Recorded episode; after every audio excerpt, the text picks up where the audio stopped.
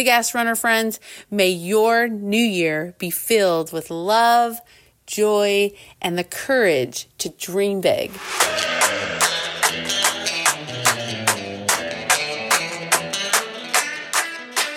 Hi, this is Charles Barkley, the round mound of rebound. I know you heard of me. I'm a big ass runner from Scottsdale, Arizona. You only run into the fridge. Shaq, that's not fair. Welcome to the Big Ass Runner Podcast, where we entertain and encourage runners from all over the world. First, you gotta learn how to walk. Oh, Shaq. Yeah, look who talking, Shaq. Look like you ain't kidding.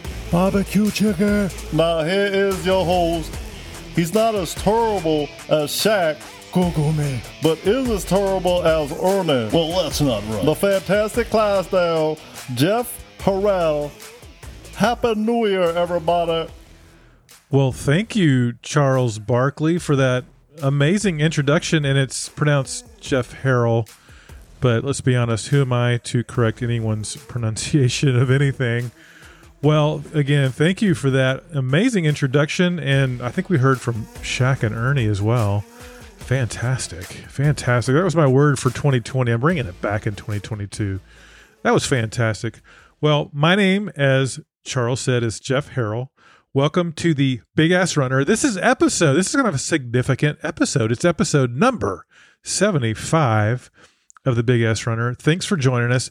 I think we've got a great episode planned. In the first segment, you are going to hear from someone who I think is fascinating. This person has been on Shark Tank.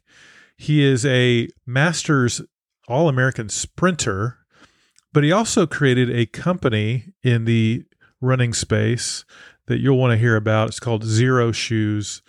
His name is Steven Sashen. I think you're really going to enjoy the interview. That's segment number one. And segment number two, you know, it is the new year.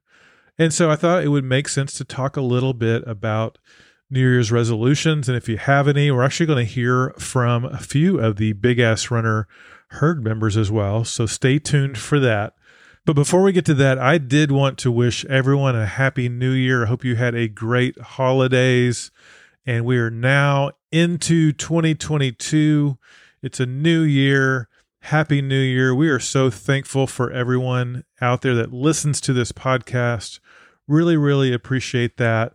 And I wanted to kick off the new year with a new review. We just got a new, brand new, spanking brand new review on Apple Podcasts. If you want to go out there and give us a written review, it's one of the best ways to give back to this podcast. And we read every one of them. And we just got one this past week from Granny Gear 13.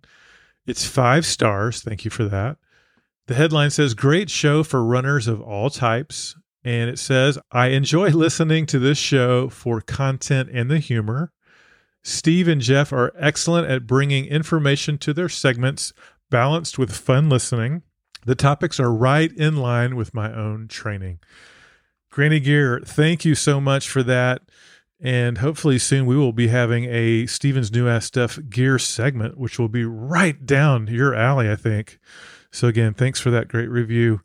The second thing I wanted to cover before we get started with the show is some of the feedback we got from the last couple of segments. You know, we talked with Marcy Baser about some of her New Year's resolutions, or what she does is word of the year, and that seemed to resonate with everyone. And so I want to talk a little bit about word of the year. Do you have a word that you have selected for 2022? I'm really looking at the word simplify. I'm trying to simplify my life. I feel like I let things come in, more things come in, and pretty soon I feel like I'm just overwhelmed. And so I'm trying to simplify my life. Do you have a word that you're really focused on in 2022? I heard from Jen Kirkpatrick, uh, one of our friends of the show, and she said that 2022, her word of the year is kindness. I didn't choose one in 2020 and 2021, and look what that got us. Love that. I wanted to focus outward rather than inward this time. Happy 2022. And then she has a quote Kindness is choosing love over hate, light over darkness, compassion over judgment. Amen to that. Love that word. Love that, Jen. Thanks for sending that in.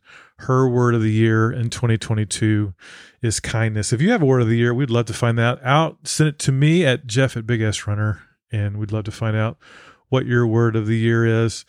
And then the last thing before we get started is we heard a lot of feedback on the Timmy Time Christmas song segment. Lot of people really that enjoyed that version of Santa Baby. I think for the third time in the history of Timmy Time broke the internet. Santa baby, just slip a sable under the tree for me. Been an awful good girl, Santa baby. So hurry down the chimney tonight. And we've had a lot of requests for a Timmy Time Christmas album. So we are talking to his agent and negotiating to have that done for 2022. So hopefully we'll be able to make a big announcement about an upcoming project of the Timmy Time Christmas album for fall and winter of 2022. So thanks for that, and maybe maybe we'll squeeze in an, a, a springtime Timmy Time album. Who knows? Who knows? We'll have to wait and see. Well, with that, again, happy new year to everybody. Let's get going on episode number 75 of the Big Ass Runner.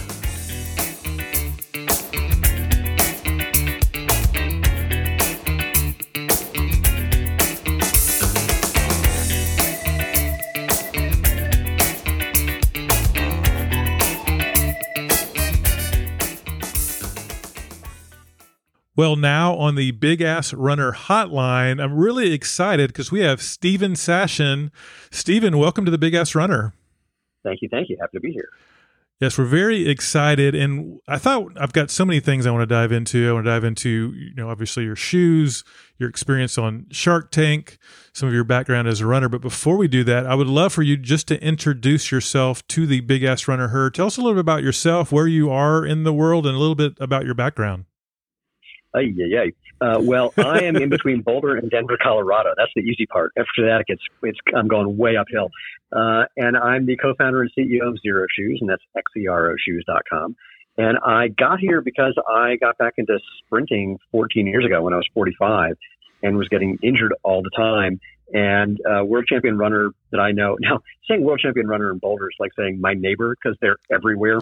but this one particular one uh, said, well, you know, you might want to try running barefoot and see if you learn anything from doing that about your injuries. Now, I'm not here to tell anyone to run barefoot, by the way, or even to buy my shoes, and we'll say why I don't care about that in a moment. But this is just the story. Uh, suffice it to say, as a sprinter, I had never run more than like a mile and did not enjoy that at all. I like short, straight lines. That's what I do. I'm a 100 meter guy outdoors and 60 meter guy indoors.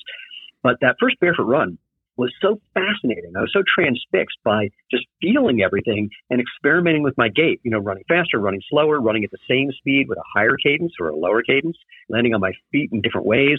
It was just really interesting. And at the end, uh, someone had a GPS watch on and I said, how far was that? She, and she said, that was a little over 5K. And it's like, sorry, what? I had no idea. And, and I could have kept going, but we just stopped as a group. Now, here's the kicker. I, had a, I ended up with a big blister on the ball of my left foot.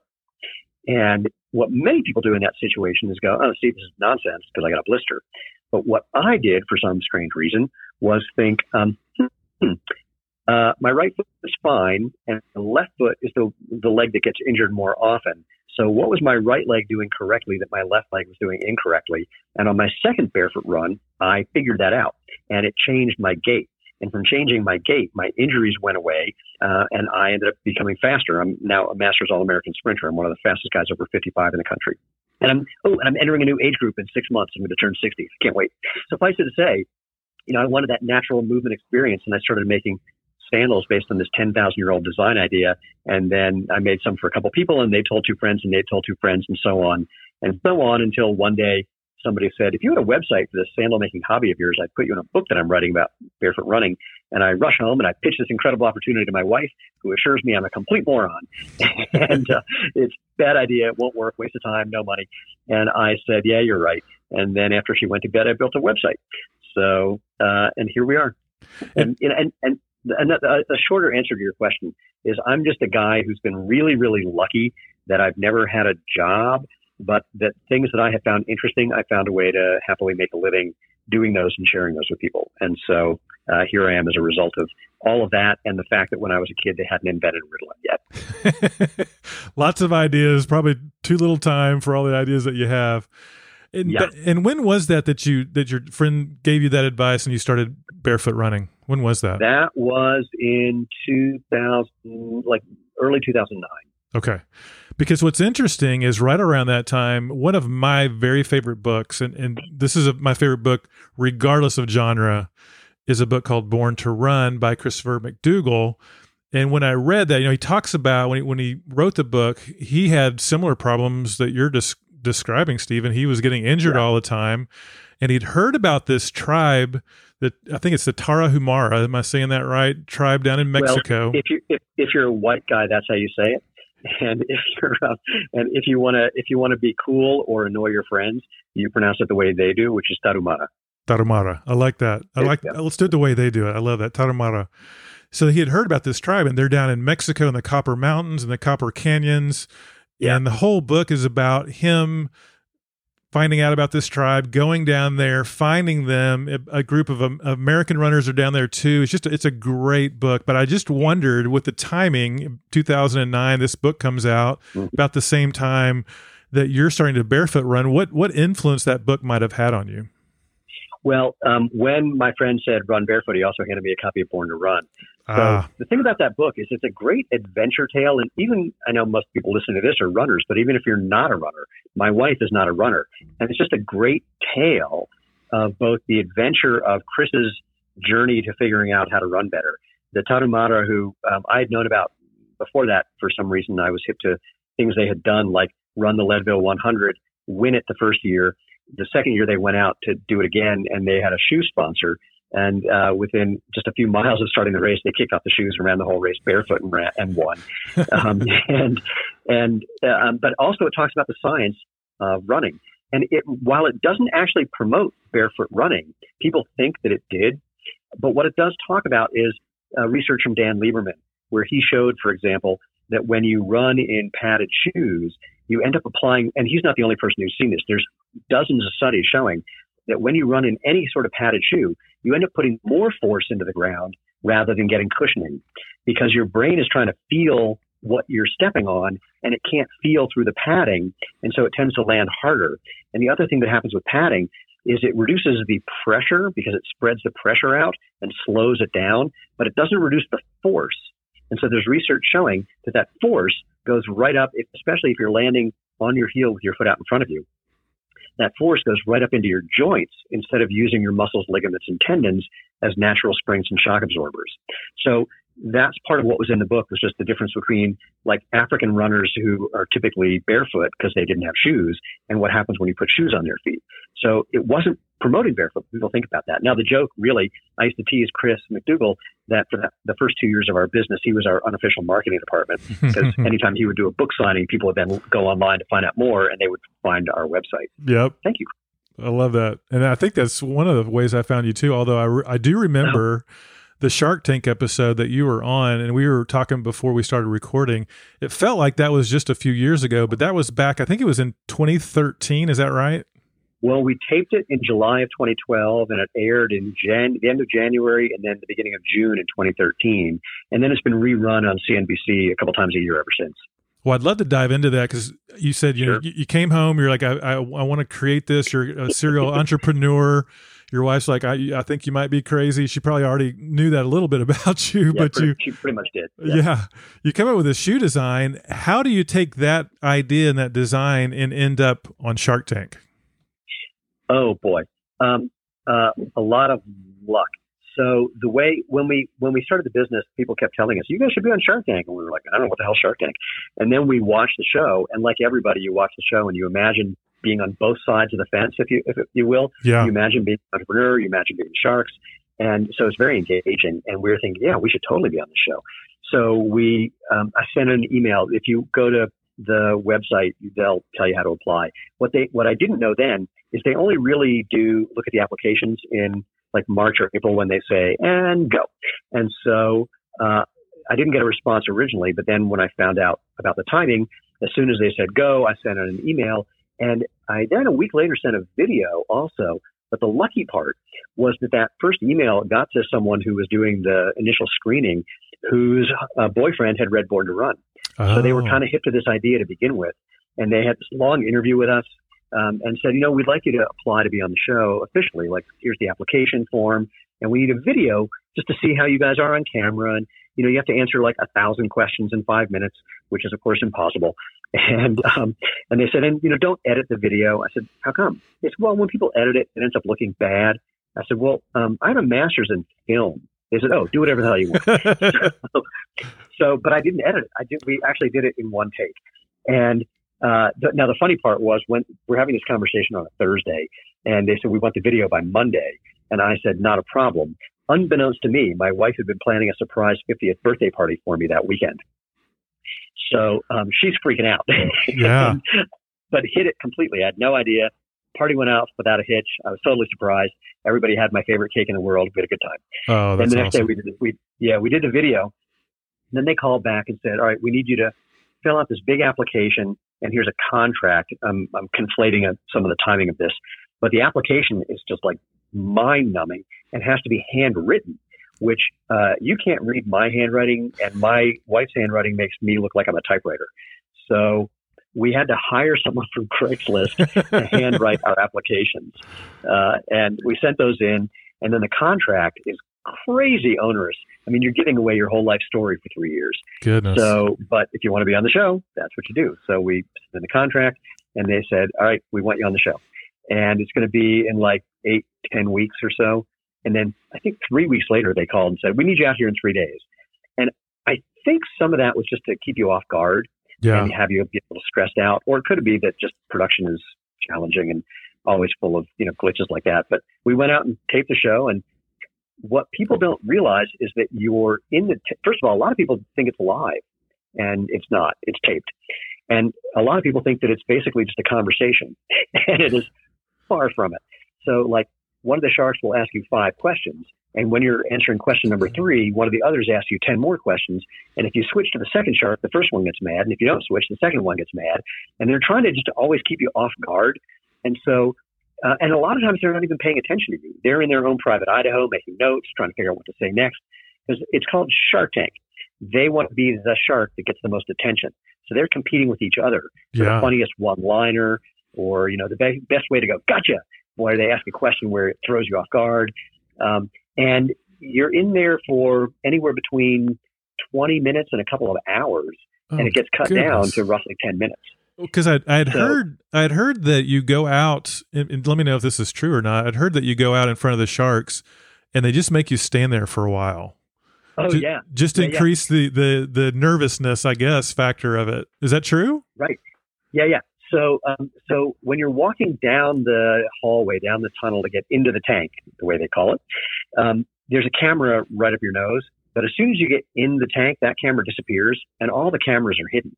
And the sharks are like unnaturally far away from you. It's kind of weird. But there's the other weird thing of recognizing them. It's like, oh my god, I've been watching you, you know. And there's that bizarre false sense of familiarity.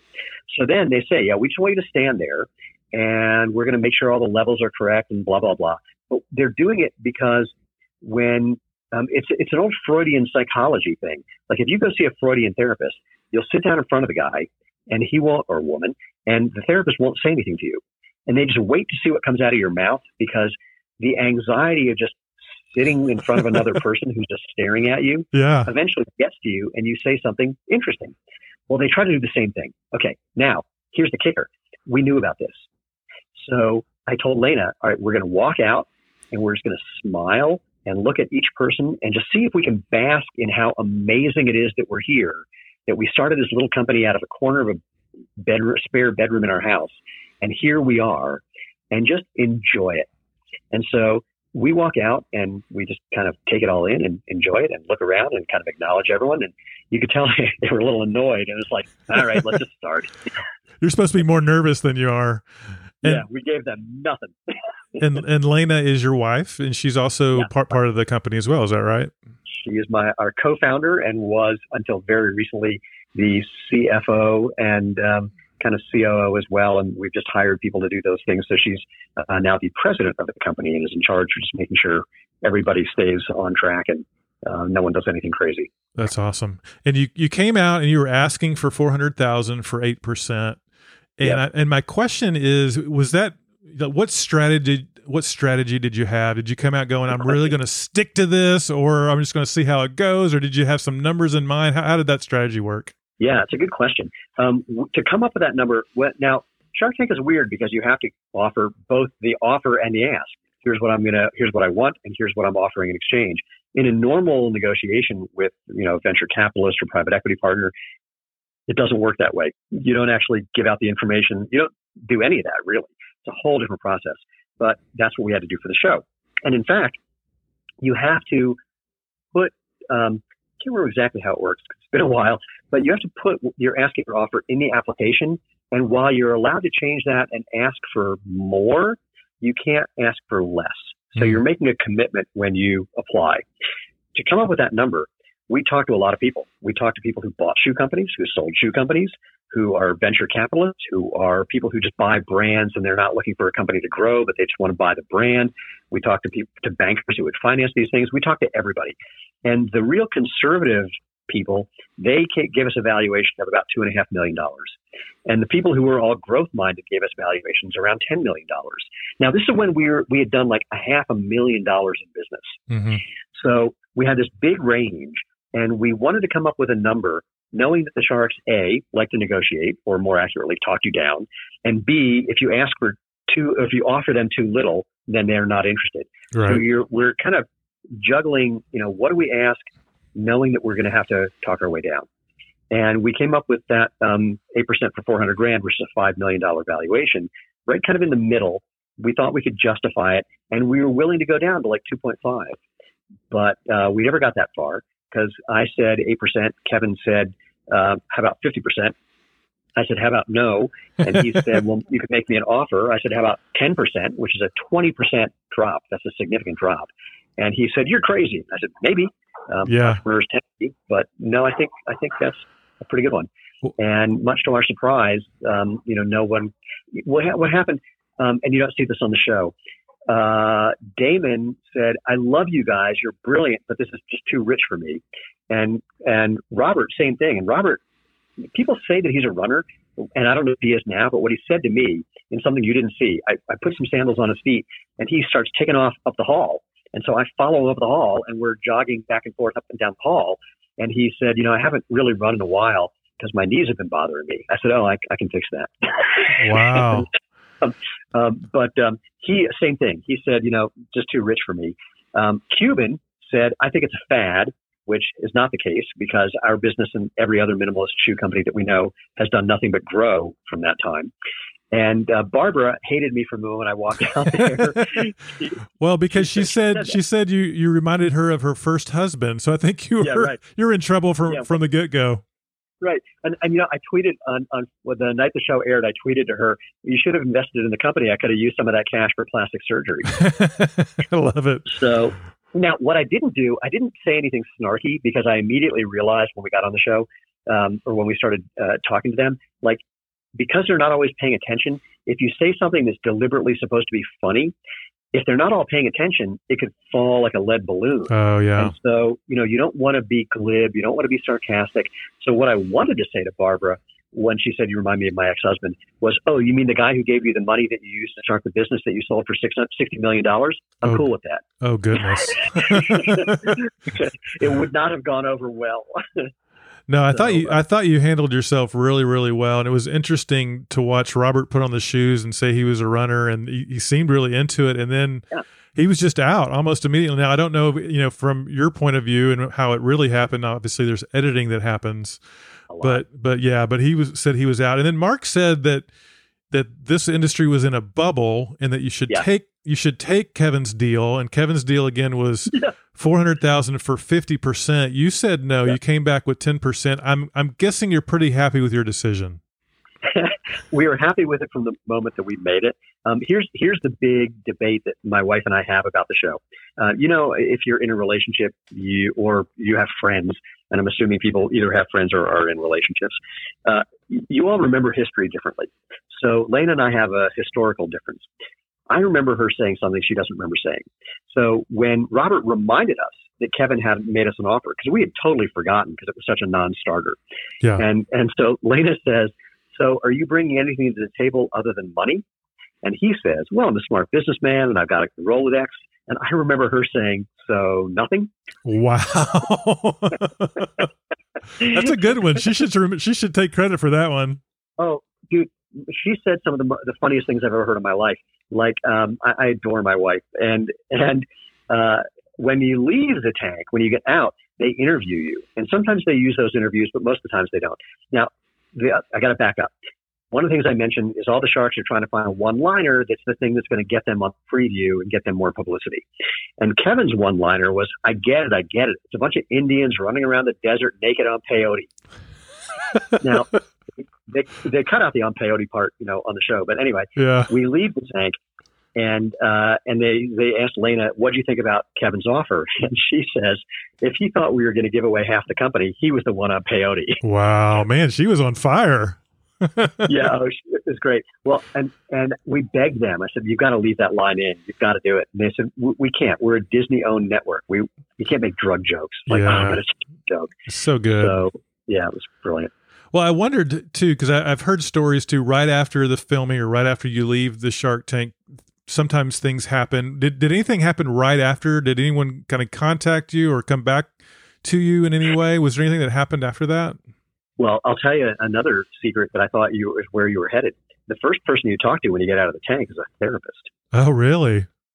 They send a therapist in who, frankly, could have been replaced with a three by five card uh, because if the three by five card just said, however good or bad you think it went, don't worry about it. It will fade from your memory. No one will remember how you did. They'll only remember that you were on the show, and you can you'll always imagine that it could have been better, and that thought will eventually pass because whatever you're imagining, it, it, it could have been better than that too. So Wow. you know, whatever you're thinking, feeling, totally normal. It'll pass. It will. No, if it went really bad, no big deal. In fact, um, we said to when we walked out of there, the moment the moment we walked out, I was I said to Lena, "Oh my God, that's not what I expected." Because we thought Barbara would be interested. Actually, we thought Mark would be. We thought they would all be interested. Yeah. And this is not what I expected. But we have friends who totally, totally bit it. Like, I mean, they were in tears about how bad they thought it went. And we called our producers and said, you know, you could edit this and make it look like anything you wanted. And they said, we don't edit to make people look bad. And we're again, we're Disney-owned network. We want people to want to be on the show. If you see someone who looks like they totally ate it, it probably was way worse in real life. Oh no. Well, after that, I ended up meeting um, someone who was one of the people who famously totally ate it on the show. And he loves to say, they made me look like a complete ass, but it was all in the editing. And, and I said, you know, you've become a good friend of mine, so I feel comfortable telling you this, but um, you got a pretty good edit. well, I'm I'm wondering too if they've got a therapist as the first person that you see that that they're they probably did that over some things that have happened because of some Oh, of those first few seasons because they probably didn't know that right away the kind of impact that might Uh, have on somebody. You know, I, I bet they did because the production company that does Shark Tank did Survivor and other shows. And I know with other reality shows, they've had therapists come in. I mean, the biggest thing that happens, no matter whether whether you make a deal or not, whether it goes well or not, is it's just so not what you expected that it just throws you for a loop. And and invariably, again, the number one thing that's going to happen for like six months is you're going to be playing it over and over in your head, thinking about how you would have done it differently. And the biggest thing you've got to remember is even if you had done that, it still wouldn't have been what you expected. Right. So right. you know, it's just that's what human beings do.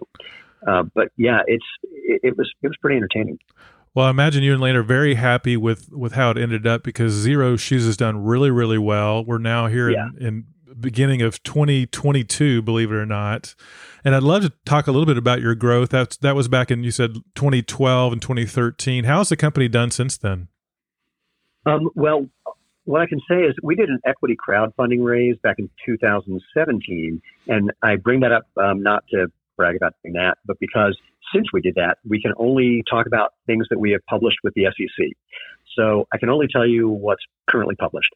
uh, or at least as of the time that we're having this conversation. Things may change. In fact, we're going to have new data published in early 22. But what I can tell you in 2021, we did um, uh, net about $23 million in sales. Great. That's awesome. And Great. we've been profitable. And so we've grown this thing, you know, by the, at that time, we had grown the company, we bootstrapped the company and then did the equity crowdfunding raise and built a rapidly growing profitable footwear brand, which people who are in the footwear industry have said to us, the number of companies who've done what you've done is you. That's awesome. Well, congratulations. Yeah, congratulations. And, and we love talking. We've got several partners that are small business owners. We love talking about small businesses that are growing and, and getting bigger. So hats off to you guys. And, and we talked about something before we, we hit record that, that I want to touch on because Sure. I, th- I think a lot of our you know our listeners are big ass runner herd so they're the everyday runners Mm-hmm. are out there they're strapping on their hokas or their ultras or whatever their shoes may be and i said i don't know how many of them are in, into minimalist running and you you said something i thought was great which is you're not here to convince anybody on what to run in but this idea of recovery is so important we talk more and more about that on this show so let's talk a little bit about that Sure. Well, yeah, let me just emphasize that again. I don't care what you run in. I mean, I have opinions, but it's I'm not here to tell you how to run your life, pun intended. what I can tell you is some things that are useful. So, and you've talked about this before. After you have a long run or even a short run, depending on who you are, um, recovery is the most important thing. You need time for your muscles, ligaments, and tendons, and bones and joints, and everything else to get back into shape. Now, active recovery is the most important thing for muscles, ligaments, and tendons. You want to keep the blood flowing. You want to keep the muscles, ligaments, and tendons moving so that um, when you're recovering, you're not tightening up essentially. And so what we're providing is a way of doing that, whether you're in our boots, shoes, or sandals, they're freakishly, freakishly flexible. So you have a quarter of the bones and joints of your entire body in your feet and ankles. If you don't let them move, that's a problem. So in our shoes, they can move. And we have a lot of people who just wear our shoes and sandals just for recovery and they run in Hokas or whatever else. But there's another thing that's interesting. So there's research from Dr. Isabel Sacco in Brazil where she took runners who ran in regular shoes and had them do a foot strengthening program during the course of a year. And their injury rate was two and a half times lower than the people who just ran in regular shoes. Which brings up the question, okay, how do you strengthen your feet?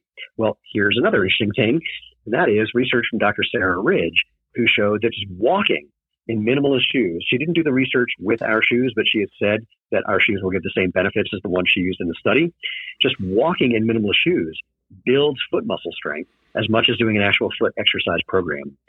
So another reason, you know, run in whatever you want, but if you want to build strength and when is weaker better than stronger? Never. Then you can do that just by walking around in our boots and our shoes and our sandals. And, you know, this is an extreme example we have a number of professional ice hockey players who say they're skating better than ever because when they get off the ice and out of their shoes that don't let their feet move at all and wear our shoes and sandals, they're rebuilding that strength as they're recovering from being bound up and essentially doing isometric contractions for hours at a time.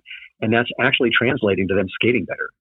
So it's, this is really, it's fundamentally what we're talking about. It's not about footwear. It's about form and strength. Yep. And it just so happens that the strength you can build by doing foot exercises or it's by walking around in shoes like Xero Shoes. And the other part, um, whatever it was that I just said, oh, form. The other thing about form is that you need feedback to make form adjustments. And if you're wearing something that is basically eliminating the ability for the 200,000 nerve endings in your feet to feel the ground and therefore for your brain to respond accordingly, you know, that can be problematic as well. So whenever you can, you, you know, you don't want to keep your feet bound up so your brain eventually says, oh, you're not going to give me those sensations. And then I'm going to just shut that part of my brain off. Yeah. So you want to make sure that you're continually stimulating your brain as well. So it's allowing you to do the best you can in whatever you're running in. Yeah, I love that. Again, we we've talked more and more on this show about recovery. You know, it's easy to slip into the mindset of you know long runs and training and go go go, but taking care of yourself, recovering, flexibility, nutrition, Strength. hydration, strength, foot strength. Uh, we've got one of our one of our listeners, Dr. Lisa. She's got great videos on her Instagram. And a lot of what she talks about is is strength, foot strength, and things like that. So I, I love that, and something I didn't really think about when you think about minimalist shoes. No, because you know the way the minimalist thing grew up inadvertently was first it started as barefoot and, and the shoe companies freaked out. In 2009 and early 2010, there was all these native ads. Basically, it looked like editorial copy, but it was really an ad.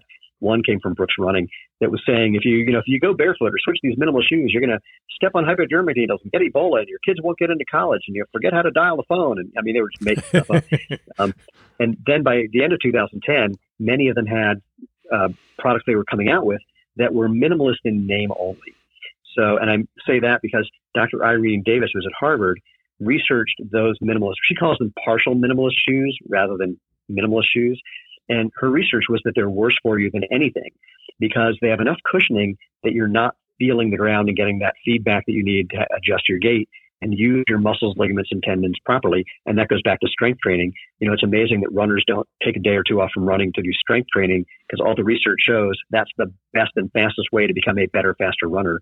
But um, without that, with that cushioning, you're not feeling the ground, so you're not making that natural adjustment to your gait. Because frankly, in a minimalist shoe or barefoot, running wrong hurts, and running right feels good.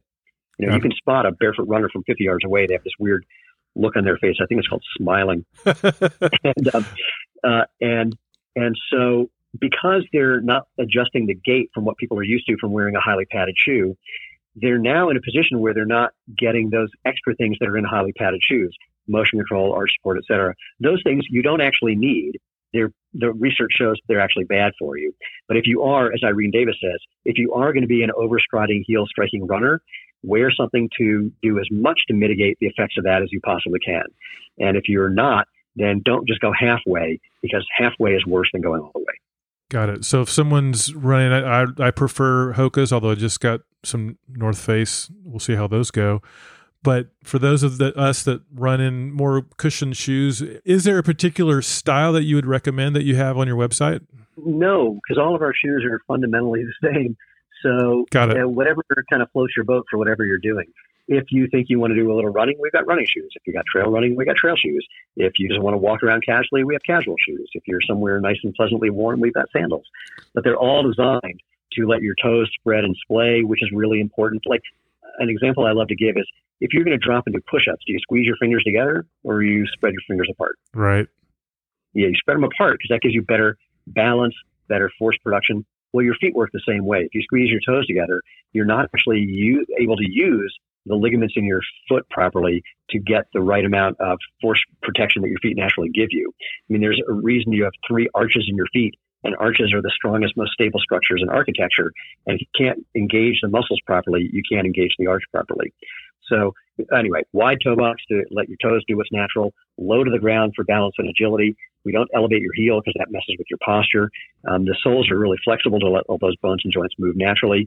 And they're also really durable. So our soles have a 5,000 mile sole warranty, unlike running shoes that typically say three to 500 miles, right. or the new or the new hyper maximalist ones that say 100 to 150 miles. Um, and they're also crazy lightweight.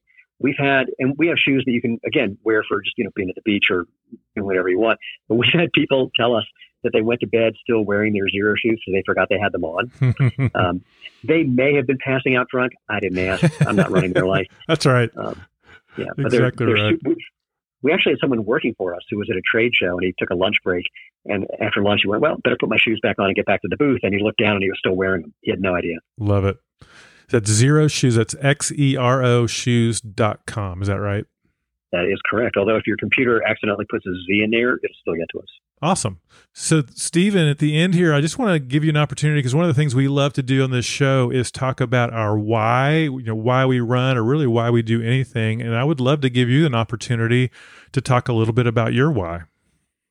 Sprinters are nuts, uh, especially old sprinters. and what I mean by that is it's really, really hard. And you, at a certain point, you know, you're never getting faster. And we're working our butts off, literally sometimes, to try to either get faster or not get slower. And there's no money involved. There's no, there, there's, you know, you can go to a turkey trot and do a 5K and win a turkey. There's nothing like that for sprinters. So I meet sprinters on the track and we look at each other and it's sort of like, uh, yeah, we're working really hard with diminishing returns for no good reason. We're crazily competitive, and there's no reason to be that competitive. Uh, and we know we're that competitive because we're old enough and we've gotten a little more mature, and that's crazy too. And so we look at each other and it's sort of like, "Hey, you're an idiot too. Welcome to the club." and, you're you're and I've never met anyone on the track. Yeah, I've never met anyone on the track that I don't adore. But the reality for me, the the, the better answer really is that um, my how do I want to put this? As a marketing product focused entrepreneur, the way my brain works is I'm all about coming up with ideas. I've got you know I can see things from lots of different angles and lots of different perspectives. I go very broad. I don't do focus. That's not my thing. But when it comes to physical activities, I like those things that are all about focus and trying to perfect something that's impossible to perfect. And that's what sprinting is. You know, you've got a very short amount of time that you're trying to do things perfectly that you can't do perfectly. Like at the end of a race, when someone will come up and say, How'd you do? My answer is, Do you want the excuse or do you want, just want the number? Mm, yeah. And because there's always an excuse. And, and so the intermittent reinforcement of it is very addictive. And the working towards a goal is very, um, I really enjoy that. There's also a social component. When I'm on the track, when I'm training, I have training partners and we've been training together now for a dozen years. These are people who I love dearly. And at least one of us on any given training day will say, I'm so glad you made me come out here because otherwise I would have just taken a nap. And sprinters as a group, by the way, we're kind of lazy. I know that sounds weird, but it's true. Uh, so put it all together. I mean, what happened for me actually, I just realized this. So I was an All American gymnast in high school, and I continued to train, but I didn't compete in college. And I con- continued to train until I was 32 and blew out my knee when I landed and twisted at the same time. And then I spent 15 years basically trying to, or 13 years trying to find something that I enjoyed doing that there was a reason for doing it. There was some value in doing it. Like I got really into some circus arts that were fun, but really hard. And I was never going to be in Cirque du Soleil, and there was no, you know, masters circus competition. So what's the point? And and when I discovered sprinting, and this, there was a whole masters track and field circuit, um, that was just life changing for me. It was, you know, I hadn't sprinted in 30 years, and that was actually a big challenge. When I started again, my brain still thought I was 20, and my body did not agree. it's like, wait a minute. Yeah, I have a whole. It took me. It literally took me two years to learn that when I had the thought, "Let me do one more," that was the time to stop, not do one more. Uh, so, so it, I guess the best way I can put it is, sprinting is the mm, addresses the perfect combination of all the things that make me want to do anything physically. Mm. Um, it gives me a reason to work out. It gives me a reason to pay attention to my diet. It gives me a, a goal to set. Um, even if the goal is just, you know, get to the end of the race, um, it gives me people to hang out with. It, has the intermittent reinforcement thing, which is very addictive. It's like going to Vegas, uh, and, uh, you know, pull together. And it's just my favorite, favorite thing. I love that. It it reminds me too. One of the things that we love about this show is the is the community about trail running in general. I know you've done a little bit of trail running, but your main thing is sprinting. But I think it, it, it equates in that trail running's got that same community. It's people you know to do th- life with, to run with, to be encouraged by, to be challenged by. So Yeah. very very similar. That's great. Well, you know, the only difference is that on a trail, you're usually you don't usually have someone right next to you that you're either trying to beat or who's trying to beat you because you're unless you're on that kind of trail. But but the, that that kind of competition, there's a there's a psychological component to racing where you've got you're lined up and there's people to your left and people to your right, and you're trying to run your best race. And when someone is slightly ahead of you, you want to beat them. You want to do something about that. But ironically, the worst thing you can do is try to beat them. If you don't hmm. run your own race, you're not going to run well. And that's a fascinating thing to have to juggle that desire to compete and win. And that if that's the thing that's that you're thinking about or that's affecting you when you're running, it'll mess you up. Yep. So that paradox is also very engaging. That principle is true for trail running too. You know, run oh, run Oh, your really? own race. Absolutely, run your own race. If you see someone ahead of you and you you're like you, you have that urge to go catch them, it's like you got to run your race because this is going to be a lot. You got a lot of miles ahead of you. And I think the other thing that maybe separates it is we get to stop every once in a while and eat at things eh, things we call aid stations, or as our friend Marcy Baser calls it, a comfort station. So yeah, that's one of the other differences. Well, you reminded me that I have a fantasy of, of building a track or having someone build a track where at the end of the 100 meter stretch, there's just a big foam pit. So you don't even have to slow down. You just keep running until you jump into the foam. Oh, that sounds awesome. There's your next idea. yeah, it's a good one. I love it. Well, Stephen, you're a fascinating guy. Thanks so much for joining the show and for walking us through your experience on Shark Tank. I think a lot of us that are fans of the show found that really fascinating. And congratulations too on the great success of Xero Shoes. Yeah, it's it's been great to see you go from what Daymond John described it as a piece of rubber and a string into the the many styles and varieties that you have. And so, congratulations on your great success, and thanks so much for joining the show. Oh, my pleasure.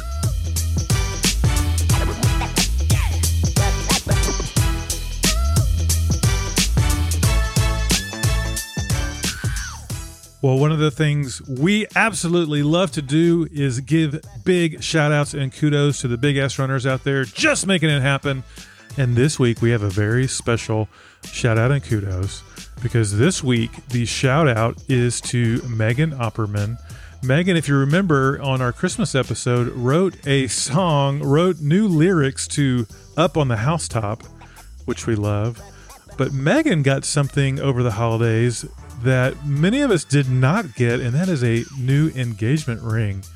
Megan got engaged over the holidays, so congratulations, Mo, for getting engaged. Super excited for you. Super excited for that new piece of jewelry that you have on your hand. Way to go, Mo, and congratulations. Well, it is the new year, which means a lot of people will make New Year's resolutions. In fact, I looked up some statistics, actually went into the data warehouse, asked the data scientists, and they said 73.2%, they were very precise, of the population will make some sort of resolution or goal. I like to think of it more as goals. Do you have goals that you want to accomplish in 2022? For me, I've talked about my word for the year, simplify. I want to simplify my life. What does that mean? I've got to evaluate that and really come up with some tangible things to simplify my life. One very tangible thing, one goal I have for 2022 is to do a 100K. Signed up in February to do that. So hopefully I can accomplish that goal. And then add more strength training. Again, not super tangible. Probably need to put some numbers around that. But the goals, I looked this up and again asked the data scientists to get involved. And the goals that you see that are that rise towards the top for most people are the ones you'd probably think about or the ones you'd think of. Number one is doing more exercise or improving your fitness. Number two is losing weight. Three, saving more money. Four, improving my diet. Five, pursuing a career ambition. Six is spending more time with family. Seven is taking up a new hobby. Eight is, I like this one, spending less time on social media. Nine, giving up smoking. And number 10 is, I like this one, decorating or renovating part of my home. That's actually one of our goals for our backyard in 2022 as well. So just thought we'd talk a little bit about goals. So, what I thought I would do is reach out to a few of the big ass runner herd and see what some of their 2022 goals are. So, first, we're going to hear from Jay Stansel. Here is Jay's 2022 fitness goals. Hi, I'm Jay Stansel, and I'm a big ass runner from Corbin, Kentucky, home and birthplace of Kentucky Fried Chicken. One of my health and running goals for 2022 is to continually add more and more strength and cross training to my workout regiment since I became a runner nearly almost 15 years ago, I guess, I've been merely just that, a runner. I've not done much else to help make me better and just thinking that that will get me through and that will be fine. However, as I hit the big 5 this past year, I realized that uh, I need more, especially if I'm going to continue on trying to chase the longer distances. So I'm wanting to add more strength and cross training to help make me a stronger runner to handle all that, but also more importantly, for injury prevention. Um, I tend to get hurt, especially when I just try to run all the miles. And uh, I have found as I started a strength program this past year, the workouts really do help mitigate the injuries and uh, wipe those out. So that is my goal for this year more strength and cross training as I continue to chase those long distances. Shooting for 55K here in June and eventually hoping to tackle 50 miler, 100K, and eventually a 100 miler on down the line. So happy new year, big ass runners, and keep running your asses off. Well, great job, Jay. And by the way, uh, welcome to the 50 Club. Happy birthday this past year. Entered that 50 zone as I am in as well. Sounds like you've got some really big goals and love the strength training. Again, that's one of mine as well. And I think as I get older, I notice my muscles get smaller and we've got to work on those as we as we age any really any time but i think even more important as we age and so I think that's a great one. And excited for your 50K in June. I think you're running the one of the Yeti races in June. So congratulations on that. Excited for you. Keep us uh, up to date on your training and uh, excited for you to tackle that big goal in 2022. Well, next we're going to hear from Lori Rotmeyer. Here is Lori's fitness and running goals. Hey y'all, this is Lori Rotmeyer, a big ass runner from Lead Hill, Arkansas. My biggest goal for 2022 is to lose 20 more pounds so that I can up my mileage and prepare for my first ultra. Happy New Year! Yeah, that's excellent, Lori. And I'm in the same boat too, although I didn't list it as one of mine. I keep thinking and I keep wanting to lose that last like 15 ish pounds to get to to get to what I think is my ideal running weight, and I haven't quite gotten there. So want to just get, send you some encouragement to get there as well. And super excited for your first ultra.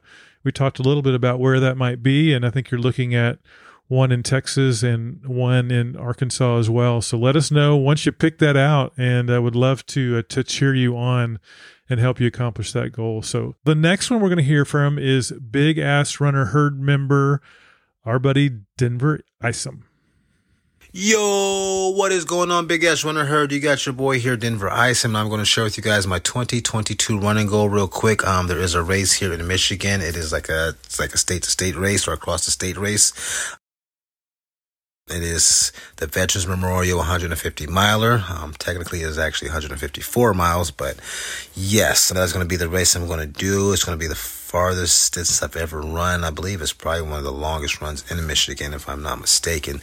It is mostly paved. It's like on a paved trail, so it's not like it's all through the our normal trails that our big runner herd is used to, but it's still definitely going to be a challenge in itself. And the goal is to not only finish 150 miles, but to try to finish it in 30 hours or less. So, yeah, that's going to be the challenge for me. And uh, so hopefully I make that alive, and hopefully I make it. But uh, yeah, man, that's that's the goal for me. I hope you guys are able to get out there and crush your 2022 goals, man, and get out there and make the best of it, guys. And you know, keep on running hard, running strong, and run limitless, guys. You guys already know what it is, man. Let's go. Woo!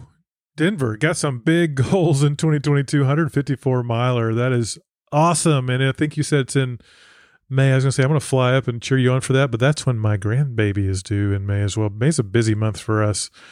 But man, what an awesome, big, honking, what they call BHAG, big, hairy, audacious goal for 2022 for Denver. But Denver, we know you can. You're an awesome runner. We know you can accomplish that. Love that one. Well, our last big ass runner herd member that we're going to hear from is the great Elaine Valley. Hey y'all, this is Elaine from the Dallas Fort Worth area. Two of my running goals for 2022 are to finish my first 50 miler at Rocky Raccoon in February and finish 100K in the fall. Big ass runner friends, may your new year be filled with love, joy, and the courage to dream big. Well, thank you, Elaine. And I will be there at Rocky Raccoon to cheer Elaine on in her quest to get her first 50 miler. And like me, she's also looking to do 100K later in the year. And thank you also, Elaine, for those sweet words of encouragement. Well, hopefully, you've heard a few things that maybe have inspired you to think about those New Year's, not resolutions necessarily, but maybe New Year's goals as we think about 2022 and as we look towards those big 2022 goals. Just want to wish you a big Happy New Year.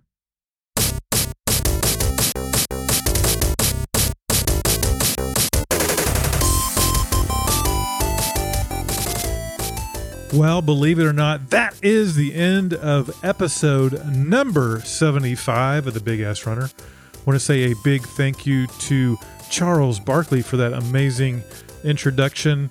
Thank you also to Steve Sashen for spending some time with us. And man, that was just such an interesting conversation.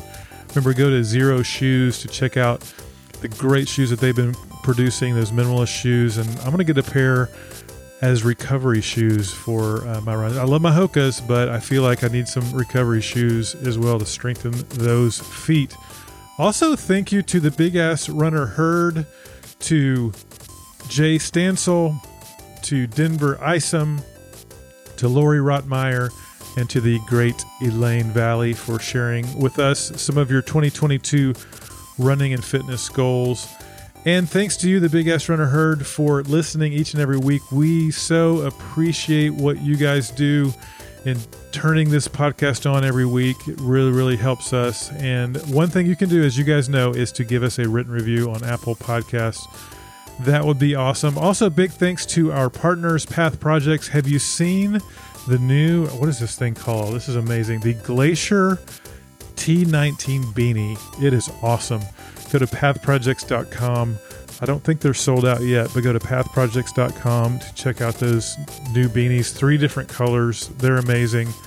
Also, Salty Britches, the best, the best chafing ointment out there. Go to getsaltybritches.com and use the code Big all one word, for 20, 20% off. 20% off is amazing. And of course, it's getting cold out there. You need a Vander jacket, the best running jackets out there, vanderjacket.com. Well, again, thanks for listening. And the final big shout out sometimes I forget to do this, and I apologize because he makes us sound so good. Our audio engineer, Steve, is it Spring Yet Saunders, making us sound great. Thanks, Steve, for all that you do.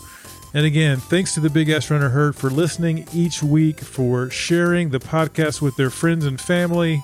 Again, hope they can get out there, hit those trails, and keep running your asses off.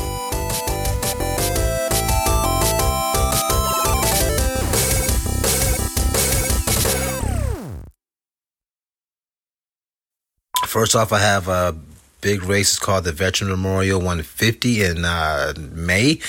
That is going to be 150 milers, so that is going to be the longest run I have ever, or longest distance. Oh my goodness, dude. Man, I think I could eat his freaking Snickers or something, dude. His name is Steven Sashen. You're going to really enjoy that. That's episode. You're really going to, Steve, get some stuff to work with here in the uh, blooper reel. But before we get started on that, I did want to wish everyone. um, is there a particular brand or let me scratch that scratch that steve Style. not you steve the st- steve the audio engineer he's also named steve Hey, Steve. Steve. What's up, Steve? Look good, Steve.